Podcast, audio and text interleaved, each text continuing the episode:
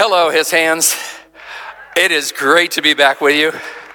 Um, I'll admit uh, that when Justin contacted me earlier in the week and said he wanted me to uh, see if I could get free to fill in on Sunday, and I said I'd be happy to. But he texted me verses that I knew Madison had just preached on last Sunday. How did I know that? Because we listened to the message too. And it was such a good message. If you didn't hear it on Romans chapter 5, then I invite you get on the app or get get online and and listen to it. Very powerful. I admitted to Madison this morning when I was with him that I took notes, and I don't normally do that on most preachers nowadays. But um, solid stuff. And so when Justin asked me to preach on a particular verse in, in chapter 5, I, I texted him back and said, Yeah, but we're already moving on to chapter 6. And he eventually texted back and said, No, I, have got a specific verse I want you to look at. We'll look at it in just a moment. I said, You want me to go over the same section again? And I thought he had lost himself. So I, I want to tell you a, a, a quick story. I was, uh, it was over 20 years ago. I, it was my first international mission trip as a preacher. And I was in the, the remote jungle of Rwanda. Uh, our guide was taking us in this small Land Cruiser uh, across the dirt path through all this jungle. We passed the grass huts of the people where they live. We got to this stone wall kind of building thing, no roof, and that was the church. And uh, there were hundreds and hundreds of people gathered there already singing and praising. And I had been assigned by the host bishop a particular verse in scripture, so I preached on that as best as I could. And that many hour service ended. On the way back, I turned to him and said, What do you want me to preach on he- back here in two days? Because I knew I'd be returning. And he said, Oh, Fred, the same verse. My first thought was, You can do that? There's something more to say about the Bible than one message? I'd never done that in my life. And then, much to my surprise, he asked me to preach on the same verse the third time. I wondered if he thought I hadn't covered enough. But what I found was that each time that we go deeper and deeper in the Word, uh, we get those pearls of great price. So I wouldn't presume at all to correct anything that Madison said. His he saw the word so deeply last week about how when we're in that early stage of our fallen nature, we're always trying to cope with life. But there's so much more when we trust the Lord, isn't there? There's so much more. So um, I, I, want us to be looking at this specific verse in just a moment, but I want to share with you that there's something else that, that we have in common. Jill and I have in common with Madison and his wife, and and because uh, he mentioned, if you remember last week, that uh, their firstborn son just had his first birthday. Do you remember? We all clapped over that.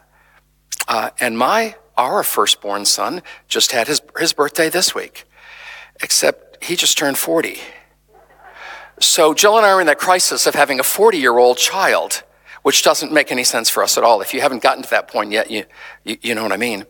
Uh, so I'm bringing a vastly different perspective to these verses than Madison, because I've been tra- trying to figure out how to keep on coping and yet moving into the new life of trusting the Lord for many decades now. And so, what I want to share with you is the challenge that Justin gave to me, and that is to go deeply into Romans chapter 5, verse 17. So, that'll come up on the screen now. Uh, and uh, if you have your scripture with you, I invite you to look at it. For if because of one man's trespass, death reigned through that one man, much more will those who receive the abundance of grace and the free gift of righteousness reign in life through the one man, Jesus Christ. There's a whole lot there, my brothers and sisters. And, and if, if we can consider this, this verse for a few moments today, I want to invite you to consider the whole rest of the New Testament will just open up in a deeper and more profound way for you. To illustrate what I'm talking about, uh, I brought along some uh, a painting, and it's a it's a very attractive, I think, painting of a of an eagle looking after her her baby. And uh, isn't that kind of a precious little thing? And when you look at it, it's, it, it certainly shows a mother protecting her child. But if you just look at it slightly different, if you just flip it, it's an entirely different perspective. And, and so much in life is like that. If we're just looking at life in a particular way and trying to figure it out and make sense of it, well, good luck. But if you flip it through the eyes of faith, then everything begins to become clearer. Now, listen to, again, back to this verse. Listen to what Paul teaches us. Because of one man's trespass, that is Adam, death reigned in that one man and death reigns that therefore in us. That is, before we come to Christ, we are the walking dead. Now, you, you may be sitting here and never heard that before, and, and you want to argue with me. I'm just saying that's what the Word of God continually tells us. That we have the grave closed all on us before we meet Christ. It's why Jeremiah can say that, that God's going to make a new covenant with us, chapter 31. That Ezekiel in chapter 36 says that we're going to get a new spirit. That in Romans 12, Paul says we have to be, have to be renewed by our minds. And throughout scripture, it's receiving the Lord into our hearts. It's why he can tell Nicodemus in, in John chapter 3 that he has to be born again. There's this new birth that we have to experience. Otherwise, the only thing we deserve is death. And anything else we convince ourselves we deserve is a lie. Now, I, I, I will uh, trust that that probably isn't as comforting as you wish it were this morning. But anything, anytime we try to convince ourselves we deserve a new car, we deserve something, we deserve some clothes, we deserve uh, a burger, whatever, uh, that doesn't fall into the eternal language of Scripture. Our fallen DNA is that we deserve death, and we are the walking dead. However, because of the glorious love that our Lord has for us. He didn't leave us in that condition, did he? And so we gather in the name of Jesus today to celebrate that his son came for us and birthed in us something else. A whole new creation, a whole new way of living life and being about the business that he is in, and that is life. That we then reign in life. Whoa that we no longer have to deal with all the consequences of death and the brokenness and the pain and the hopelessness and the confusion of life because there's something more. God is always doing something new because he gives us the privilege of reigning with him in life. Now, if, if the language of reigning feels a bit awkward for us as Americans, let me give you another example because it's the business of receiving authority to rule. Um, most of you don't know that just a few weeks ago, I picked up a new job.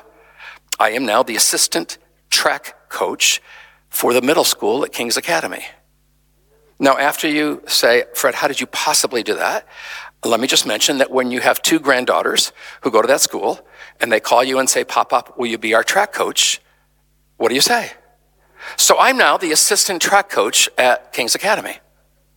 So after I did, went through the athletic director and the coach and all the rest, I, they asked me to show up at the practice right away, and I, I understood exactly why they wanted assistance. Uh, last year, they, the middle school track team was seven strong. This year's there's 29 children. And so you can imagine the greeting I got from, from Coach Brown when, when I reported to her and told her that I was her assistant for the season. And what I told her right off the bat was, Coach, I don't want your job, but I'll do anything you tell me to do. And she said, Super. Can you get the kids warmed up? And I said, Absolutely. And over the last few weeks, I've, I've taught them how to pass the baton, how to start with starting blocks, how to draft behind a runner in front of them until they pass around the final curve. All the things that a track runner and, and field exercises now with hurdles and the rest of it, all they have to learn. All of that authority is given to me by the coach. I'm only her assistant. Now, there's certain things that I don't do. I don't decide what children run in races. I don't decide who is in what relay, passing the baton to which, which child. That's all done by the senior coach. I don't even do any of the paperwork, thanks be to God. But I tell you what, when I got to the first meet last Saturday and reported to the field, and had my t shirt on that I was the track coach for King's Academy, I was escorted down into the field where all the action was. You know, I didn't sit up in the stands as a, as a pop up or join the parents who were there. No, I had authority to go right on the field because I had been given that authority from above. Do you hear what I'm saying? It's just like teaching your kids how to drive. And sure, you might let them drive your lawnmower, or you might, eh, on a weak moment, give a 14 or 15 year old a chance for the keys if you're in a big parking lot or a big field.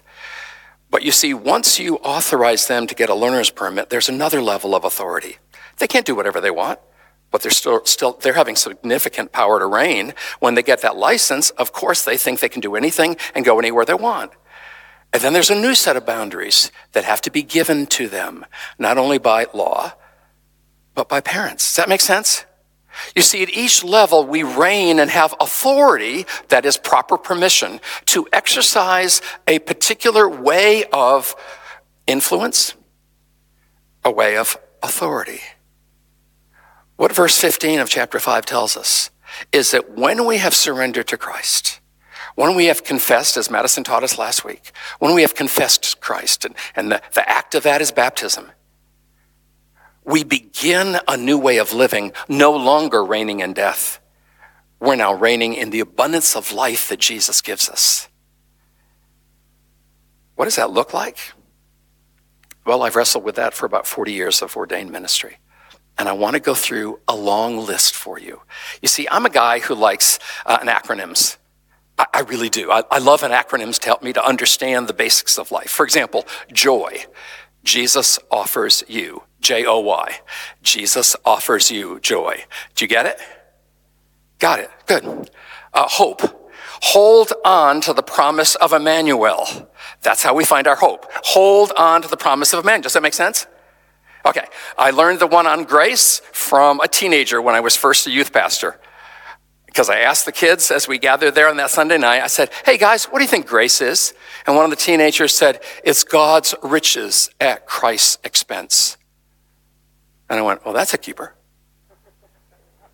I thought I was here, there to teach them. You know how it goes, don't you? God's riches at Christ's expense. What we're told in verse 15, in, verse 17 of chapter 5, because of one man's trespass, death reigned through that one man. Much more will those who receive the abundance of grace reign in life. So how do we begin living this new life that God has for us? We begin depending on the authority of the grace that's given to us.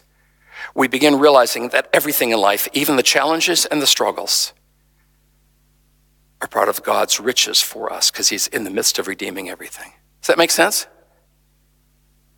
You're not responding. You still there? Okay. See, grace is that gift that we have so we can experience the life that is Christ. And so we can, can begin looking at life not through the perspective of what can I collect, what can I own, what do I need to worry about, but I'm an instrument of grace. But going further, he says there's something else that we receive to have this authority for life. And he said it's the free gift of righteousness. Righteousness. I got to tell you, I've heard a lot of my friends preaching on grace. I don't think I've ever heard a, heard a, a message on righteousness. But you won't be able to say that after today, because that's what Justin wants me to invite us to consider. So I've made an acronym righteousness. And I want to invite you to, to celebrate with me all of the gifts the Lord gives us so we can reign in life. The R, I have come to realize that, that the Lord gives us permission, His authority, to be real. We don't have to play the game of life anymore. We don't have to try and impress anybody. We don't have to pretend that we're somebody that we're not. In fact, I don't even have to impress you. I don't have to be clever. I don't have to be wise. I don't have to be smart. I can just be real. You understand how freeing that is, don't you? Uh, Jill and I were out to dinner with good friends last night, and uh, this business executive was sharing how something had gone wrong with his um, with his group at work. He gathered everybody together, and he started the meeting by apologizing to them. He took full credit for the problem and he said, This will never happen again. I promise you. Since then, his, his team has just accomplished um, records in how they're working together, how they're enjoying the, the company, and how they're, they're, they're just doing their work well. And what we all talked about over that dinner was because he was real. We don't have to be perfect. We don't have to know all the answers. We don't have to have figured it out. If you watch news uh, for TV for more than two minutes, you know you're never going to figure it out. We might as well just recognize that we can be real in Jesus. If we're hurting, we can admit it. Make sense? You know, I wish I had my, my, my, uh, all of life together and I wish I figured it all out, but I gave that up a long time ago. I'd much rather be real. So when my dear friend, father of my daughter in law, called me this week and said, Fred, I need you to pray over me. I'm not going to make it through the night. I began to weep with him. Life's hard sometimes. You don't want to say goodbye to a dear friend of over 20 years. But you got to be real, don't you? Christians are not called to play the game of the world that everything's fine. No, it's not. There's times that life really sucks. Can I say that here? Okay. But, but, okay, but let's move on. It doesn't stay there, does it? Because the Lord is always redeeming. He's always making us new. That's his great job. And that's one of the things he doesn't give away to us. He doesn't give us the permission to make everything new because what we would do is we go, you're all set. No pain, everything's fine. Said, no, just be real. Just be real. That's what we really need people won't play the game anymore about life. Uh, the, the eye of righteousness, I, I've really found that, that I really admire people who live lives of integrity. Don't you? That what they claim they believe on the outside is what they're living on the inside. And that I can't be long to Christ on the outside if I'm not spending time with Him on the inside. If you haven't got an active prayer life, if you're not committed to the Word of God, you're still living in the old nature. You're not realizing the life that the Lord wants to pour into you so you can pour into others. It's to be a person of integrity. It's being a person of generosity. Don't you just love being able to give to something?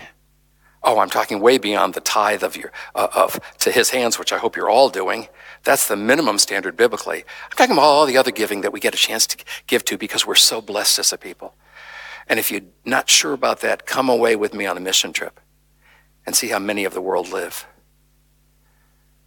And I know because of my contact with in a lot of places in the in the world, I know we have people who are hungry in America.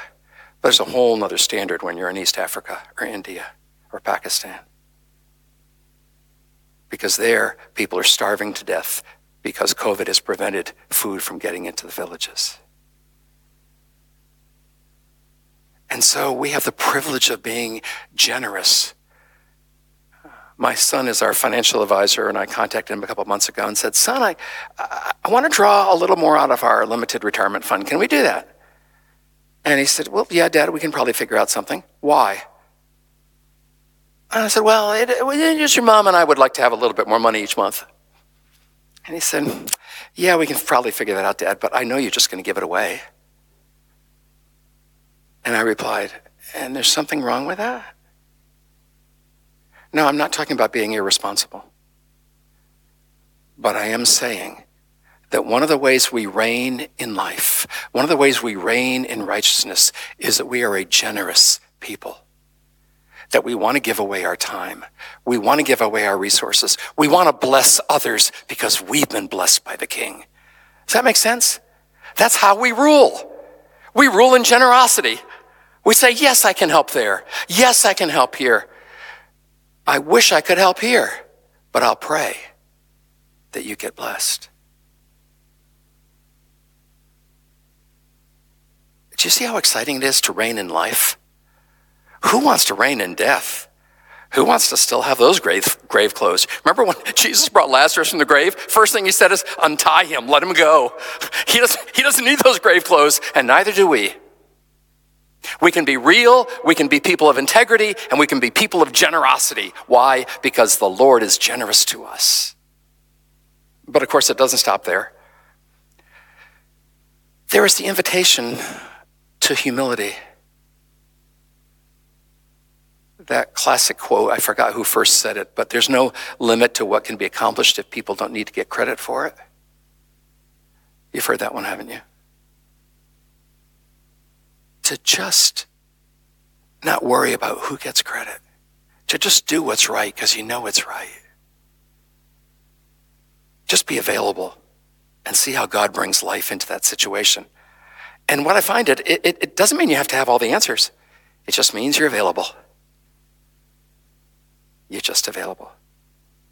I had one of the middle schooler um, kids uh, on Friday complaining to me that he didn't want to run the hurdles. And I said, You know, I don't blame you. I didn't want to run them in high school either. And he looked at me, certain I would take him off the team. And I don't have that authority to do that. Uh, what I said instead was, So why don't you just do it because your team needs you to? And he said, Oh, that. Now he's all of fifth grade. I've got to, you know. I said, Can I tell you a little story? He said, Sure, coach, what is it? And I said, Well, I went to seminary for three years. I finally got to the church. I was a youth pastor. And you know what the first job I had to do was? He said, No, coach, what was it? I said, Changing a toilet seat in the boys' room. And he started laughing, and I said, I'm serious. I knew how to do it, and I could fit in that little room. I did it because there was a need to do it. But I said, Do you know what happened after that? He said, What, coach? I said, All those teens wanted to be around me because they knew I would do anything for them. Would you? Are you known as someone who will do anything in the name of Christ because you don't need the credit? And then, of course, we get to the truth component. Do you realize how, what a privilege it is to know that there's a right and wrong in life? That truth is not all relative as our culture thinks it is now? That there are right and wrong, the Word of God is very clear. And it's also very clear that truth is embodied in Jesus. And that we can embody truth because he gives us that authority to reign in his righteousness and it involves truth. Yes, speaking truth in love, as Paul writes in, in Ephesians chapter 4. It doesn't mean we stop loving people. It doesn't, it isn't that we use truth as a hammer to beat up people or trying to convince someone that Christ is real so we get upset and start arguing it with them. That doesn't work. Speaking through experience, that doesn't work. But truth and love, whoa, what a powerful combination. What an authority to rule with truth. That one day we're going to be home. Our destination is clear in Christ. Isn't that wonderful? We wish we could determine the circumstances of how we get there. That's not up to us. We don't have that authority. But we do have to, we have the authority of knowing the truth. One day we're going home. Hallelujah. Thank you, Jesus. Okay, but there's more than truth. I, I, invite you to consider that, that one of the great gifts the Lord gives us in righteousness is that He's with us. Emmanuel, God with us. Do you know in the early church for centuries, they argued over the nature of who Jesus was? Literally fought battles, uh, killed uh, over this issue of who is Jesus. And what they came to realize was the only reason the cross makes sense is when we grapple with and embrace the incarnation, that is the birth of Christ. That God became man for us. And that God, who was man, went to the cross for us. And when he conquered death, he had life to give, and he gave it to us. And what he said was, All authority in heaven and earth has been given to me. Now y'all go, and I'm with you always. That isn't just a nice thing to say it's a given reality. You know, there's times on that, on that field coaching those middle schoolers now four days a week. And I'm really comforted knowing the, the senior coach is right over there. You know, I, I really, I can go that far and I say, uh, Coach, what do you want me to do now? It's the same with God. I don't want to serve a God who's distant and far away and waiting for some results. Do you? I didn't hear you. Did you have any? I know what you got masks on, but do, do you hear what I'm saying? Isn't it just wonderful to know that God is with us? He is really with us. Jesus is here, and He's with us when we go, and He's even at the destination. I don't know if I told you uh, last year or whenever, but uh, one of my teenagers in my first youth group, uh, she decided to take a year off after high school, not go to college, and she flew to Cyprus to be a missionary. Pretty bold thing because she didn't speak the language. But she felt called. She knew the Lord wanted her there. So she got in that plane and she turned to me and she said, uh, when I saw her years later, and she said, You know, Fred, that was one of the scariest moments of my life. I was flying away as an adult, just out of high school, without my parents, not knowing anybody on that island except who I was to report to. I didn't even know the language. And she said, Then it hit me. God was with me. He was with me on that plane and be waiting for me when, when I got there, and it would be enough. It would be enough. Emmanuel, God with us. Is that how you face life? You see, if you face life in that way, that you are living with the authority of life. Pretty cool, huh? But it goes further. Uh, the, the privilege that we have to live for others, that we don't have to live for ourselves. Wow, I wish I'd learned that. I wish I'd learned that in church when I was young. I wish I'd learned that, that we get to, to live for others, that we are blessed to be a blessing. Everything we've received is only so we can bless others. Does that make sense? It's a wonderful way. Moms, you know this living for your kids. But recognize there's a time when those kids are going to grow up and they're going to leave, and some of them are going to turn 40. And that's a whole other ballgame. So you might as well just decide I'm going to live for whoever the Lord puts in my life. Kids now, grandkids later, people I work for, people I work with, people on the streets, people overseas, people who need help, people in the church. I'll just live for others. You know, it's very freeing. And you sleep really well at night because you don't have to agonize over the things you can't control. How, what authority do you have to live in righteousness? You have, you have the authority of Christ to live for others as he lived for us and still does. But it continues that we can be useful, that we don't just sit back and look at everybody else doing it. We can get our hands dirty, as we say. We can get involved in teen ministry. We can get involved in, uh, in children's ministry. We can, we can help out where there's a need. And we can actually do something. We can pack food boxes for the needy in, in Cherokee. We can care for an orphan or a widow. We can get clothes for those in need. We can help someone with a rent. Uh, Jill and I were attending a memorial service just yesterday for one of our old friends. And, and story after story after story of people who got up to the mic was, This is what he did for me. And there was no reason that he paid for that car bill. There was no reason he taught the daughter how to drive a car. It was no reason he, except he sought to live and share life in Christ. He was very useful. But it goes on, we, we uh, have the privilege of this authority in righteousness. And it really is a gift to be a servant. Jesus taught on that over and over and over again. Don't you just love what Sirens does in this church? And how there's a need, trees go down, there's some disaster, and Warren and the team are off and running. If you've never taken part in a Sirens project, and, and seeing a disaster area and you've got your chainsaw in your hand, you're not living. Just a great thing to do. Love joining them. But that's why I work at Serve. Serve International.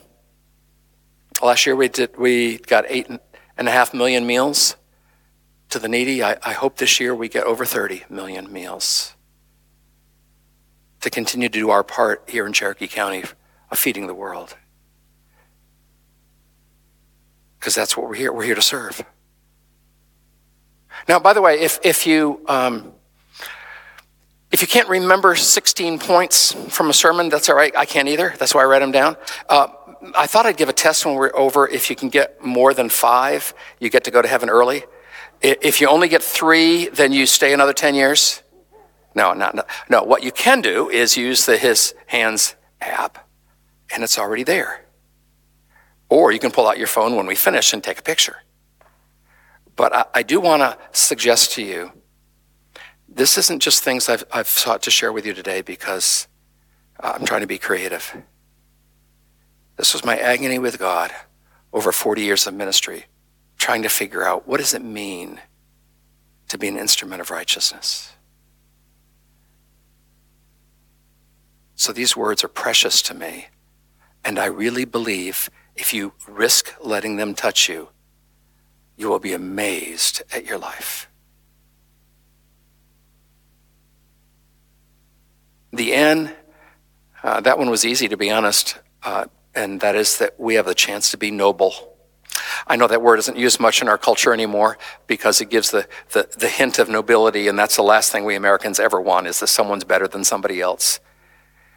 But you see, the language of nobility and that language, noble, means it's someone who's living a higher standard for others. That you're always choosing the higher ground. That, that you don't use the street language because everybody else is. You choose a better language. That you don't do what everybody else does because everybody else is doing it. You always have a, a more noble character. Does that make sense, guys? I'll say that to the guys especially, because we have a lot of temptations to do things that are not healthy, are not good, and are not modeling for others. We have a chance to be noble in Christ. And after what Christ has taught us and done for us and gives us, the least we can do is live a life of honor. Don't you think? To live a life of honor. Yes, the, the E, to be an encourager, to just come along and pick somebody up. I loved it when one of the middle school boys, I'm at the finish line when they usually finish their race. He kind of collapsed over the race and I caught him with one arm and he said, Coach, coach, coach, I can't breathe. I can't breathe. All right, son, it's all right. Walk with me. I'll hold you up. And let's go get some sweats on so you get warmer. You're going to be fine. And I'm very proud of you. You ran a great race.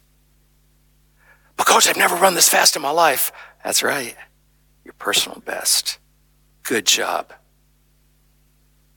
It doesn't take a lot to encourage people. If you realize you're living for them and not for yourself, you're living for Christ, not for yourself. You've been given authority to be an encourager, like Barnabas was for, for the Apostle Paul. To just be there and be available to encourage people, to pick someone up. You see, the word encouragement in the Greek is, a, is an interesting one. Uh, it comes from the Greek word parakletos. It's what Jesus used to describe the Holy Spirit. If you are an encourager of others, you are working out the Holy Spirit in your life. It's the authority God gives you in righteousness to do that, to encourage others. If you discourage, it's from the pit, it's the old nature. It's the darkness. When you walk in a room, you, people should know there's somebody who encourages me. And if it's not a smile because I can't see it with the mask, then it's a, it's a, it's a fist bump or it's a, it's a hug on the side or it's a, hey, by the way, I was praying for you. See, now in retirement, Jill and I have more time for prayer, so we pray for a lot of people each day. I love going up to someone saying, boy, it's good to see you again today. I go, well, Fred, we haven't seen each other. And I said, oh, yeah, I saw you in prayer two hours ago. How much taller that person will stand. And because they know someone's behind scenes, lift and run up. Encourage somebody. Encourage everybody. It's the privilege we have of reigning in righteousness. It's how we give away life. There's a lot of S's. I, I chose uh, scripture because if you're not grounded in the word, you're gonna you're gonna. this list is much too hard. Uh, daily, getting into the word. If you don't know what study to use, there's zillions of them online. There's great ones online. Just stay in the word. If you don't know where to start, read Psalm 23 until you've memorized it, then read it another month or two. Get grounded in the word so the Lord can feed you. And then you're going to begin to see life from his perspective and not your own. You're going to be seeing where, where life is needed to be given, and you end up giving it away because that's the righteousness you've been given in Christ. And yes, it's all for the Savior, isn't it? It's all for the Savior. Whether we're behind the scenes, whether we're writing a check, whether we're watching something on TV, whether we're talking to a friend, whether we're writing a note, it's all for the Savior. Isn't it? Or are we just kind of going through motions here on Sunday? I've used a few illustrations from track. It's taught me in life. I don't want to sit in the sidelines. I want to be down in the field. Don't you? Don't you want to be able to have your family gather at your grave and say, Oh, what a woman of faith she was. How she was such a blessing. What a strong man of faith he was.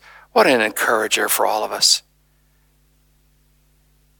And when you stand before the Lord and then quickly drop to your knees, don't you want to just say, Oh Lord, it was all for you? So that he can say, Well done, good and faithful servant. Righteousness is not just a religious term, it's a way of life. It's a way of giving life because Christ has given life to us. Shall we pray? Let's pray. Blessed and Holy Father, we thank you that through your Son, our Savior Jesus, you have bestowed upon us grace and righteousness, that we do not reign in death any longer, but we reign in life. Now, as we prepare for the celebration of baptism, may we know and remember our own baptism and the privilege we have of reigning in righteousness through Jesus Christ our Savior. Amen. God bless you.